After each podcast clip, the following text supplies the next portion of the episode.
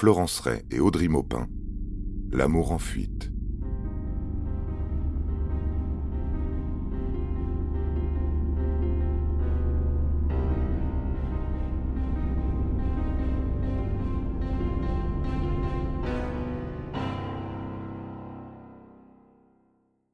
Il est 22 heures ce 4 octobre 1994 lorsque le calme retombe dans les rues de Paris.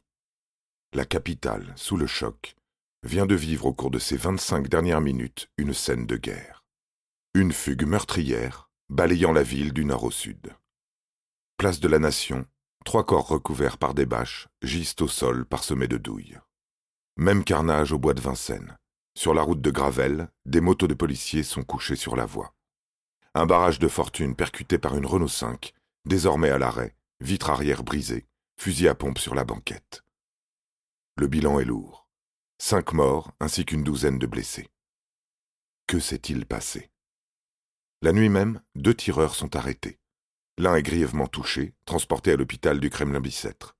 L'autre est placé en garde à vue au 36 quai des Orfèvres. Une photo est prise.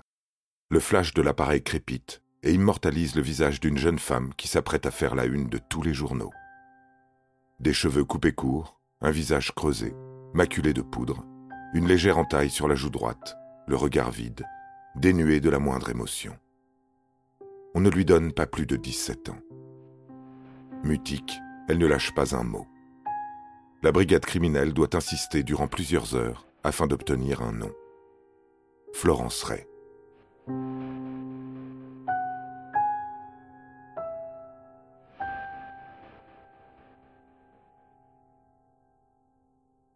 Quelques informations supplémentaires arrivent au compte-gouttes. Une date de naissance.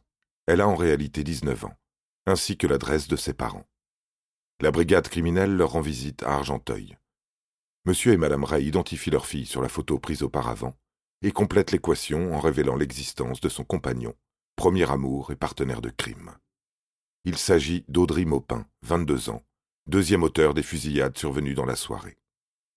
Il décédera le lendemain soir des suites de ses blessures. En cellule, Florence s'est de nouveau emmurée dans le silence. Les motivations du couple sont floues. Aucun des deux ne figure dans les fichiers de l'identité judiciaire. À défaut d'en savoir plus à cette heure, leur itinéraire brutalement retracé la veille est reconstitué, minute par minute. Tout commence aux alentours de 21h25. Un RER e en provenance de Nanterre déposent Florence Ray et Audrey Maupin à la gare de Pantin. Ils rejoignent la Préfourrière rue de la Marseillaise, où les voitures enlevées pour infraction attendent dans le froid leurs propriétaires. Encagoulés, armés chacun d'un fusil à pompe, ils escaladent le grillage et pénètrent dans la guérite.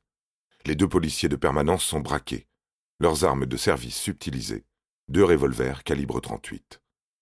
Premier accroc au plan.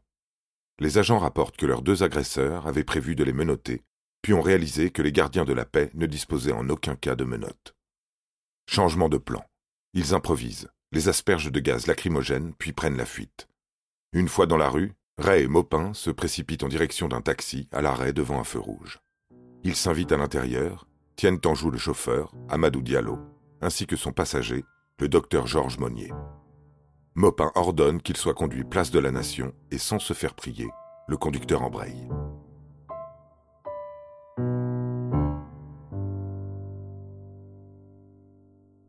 En chemin, le couple veut récupérer les papiers d'identité de leurs deux captifs, au cas où l'un d'eux chercherait à les dénoncer. Amadou Diallo s'y oppose. Il est menacé de se faire trancher l'oreille avec un couteau. Le docteur Monnier, lui, opte pour la voie de la négociation, incite au calme et à la discussion. Florence Ray lui répond d'un ton cinglant. Pas de psychologie, docteur Freud. Elle et son compagnon semblent dans un état second, surexcités, galvanisés par l'adrénaline. 21h40. Le taxi déboule à toute vitesse sur la place de la Nation. Au volant, le chauffeur aperçoit une voiture de police et lui fonce dessus afin d'attirer son attention. Suite à la collision, les trois membres de la BAC descendent, ahuris. Devant eux, Amadou Diallo sort également, bras levés, et appelle à l'aide. À peine a-t-il le temps de s'exprimer que les premières salves retentissent. Depuis l'arrière du taxi, Mopin ouvre le feu par la vitre abaissée. Deux policiers sont touchés sans avoir pu dégainer, le troisième est atteint à la jambe, bat en retraite jusqu'à un réverbère, puis réplique. Au beau milieu, les passants courent, se réfugient dans les boutiques, se couchent sur le trottoir. Certains reçoivent des balles perdues. Le docteur Georges Monnier, lui, s'extirpe du véhicule et rampe le plus loin possible. À l'arrière du taxi, il aperçoit fugacement Florence Ray, à couvert, rechargeant méthodiquement son fusil à pompe. Non loin, Amadou Diallo est recroquevillé au sol et se tient le ventre, ensanglanté. Ni lui, ni les deux agents blessés ne survivront à la soirée. Ray et Maupin profitent d'une brève accalmie pour se réfugier dans une R5 bloquée par les chauffourées. Le conducteur, Jackie Ben Simon, est à son tour pris en otage. Le dilemme est on ne peut plus simple. Soit il démarre, soit il meurt. La voiture démarre au quart de tour, se fraye un passage dans la circulation et s'échappe en direction du périphérique. Au gré des secousses et de l'état du bitume, Jackie Ben Simon subit les à-coups de deux canons pointés sur sa tempe et contre ses reins. Il suit comme il peut les indications désordonnées de Maupin, en âge, ne cessant de répéter qu'il vient de tuer deux policiers. À l'approche du périphérique, il se ravise et passe par les petites rues, qui les conduisent bientôt au bois de Vincennes.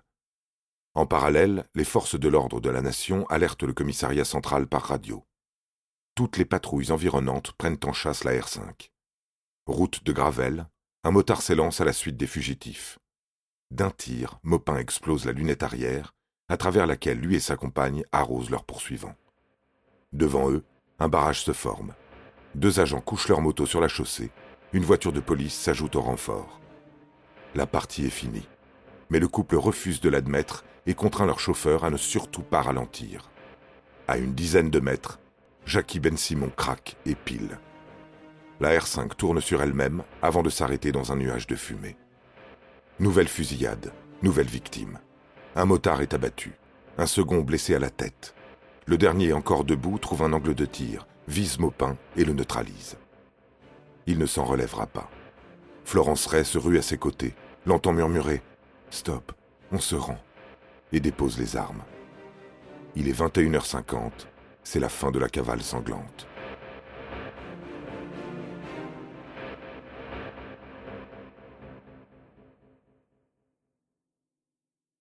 Le 6 octobre, suite au décès d'Audrey Maupin, Florence Ray est mise en examen par un juge d'instruction parisien. Elle endosse seule les multiples chefs d'accusation. Vol à main armée, meurtre, tentative de meurtre, séquestration. Les questions se bousculent. Pourquoi avoir braqué la préfourrière Pourquoi avoir abattu de sang-froid des représentants des forces de l'ordre? Pas de réponse. La jeune femme ne donne rien. Tous se cassent les dents à essayer de la faire parler, et sa passivité finit par lui porter préjudice. Le fait divers prend une ampleur nationale, politique, alors qu'une cérémonie en hommage aux trois policiers disparus est organisée dans la cour d'honneur de la préfecture de police, la photo d'identité judiciaire de Florence est diffusée par tous les journaux en première page. Sur le cliché, son expression à garde est perçue comme de la haine.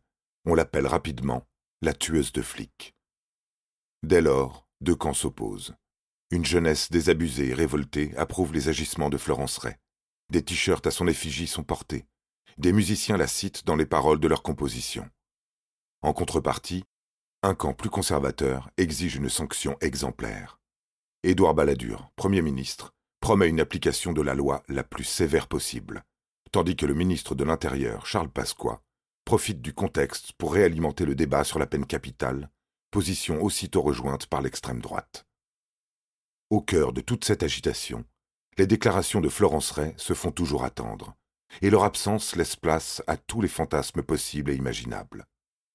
Des médias établissent une analogie douteuse avec la sortie récente de Tueur né, film d'Oliver Stone, dans lequel un couple marginal embarque dans un road trip au sud des États-Unis, semant la terreur sur leur passage, tuant au hasard civils et policiers. L'influence de la violence portée à l'écran est dénoncée. Mais l'explication est trop facile. La vérité est ailleurs, les enquêteurs en sont persuadés. Grâce aux indications fournies par les parents, ils perquisitionnent un pavillon abandonné à Nanterre, dépourvu d'électricité et d'eau courante, squatté lors des mois précédents par le couple Ray et Maupin. Au premier étage, ils mettent la main sur des catalogues de vente d'armes, des tracts anarchistes, des cartouches. Au sous-sol, la cave a été aménagée en stand de tir. En témoignent ces planches pulvérisées par les impacts de balles. Cette maison décrépite, nidouillet d'un idéal révolutionnaire, mêlé à un amour passionnel, est le véritable point de départ de l'enquête. Une porte d'entrée vers un passé non pas délinquant, mais bien des plus ordinaires.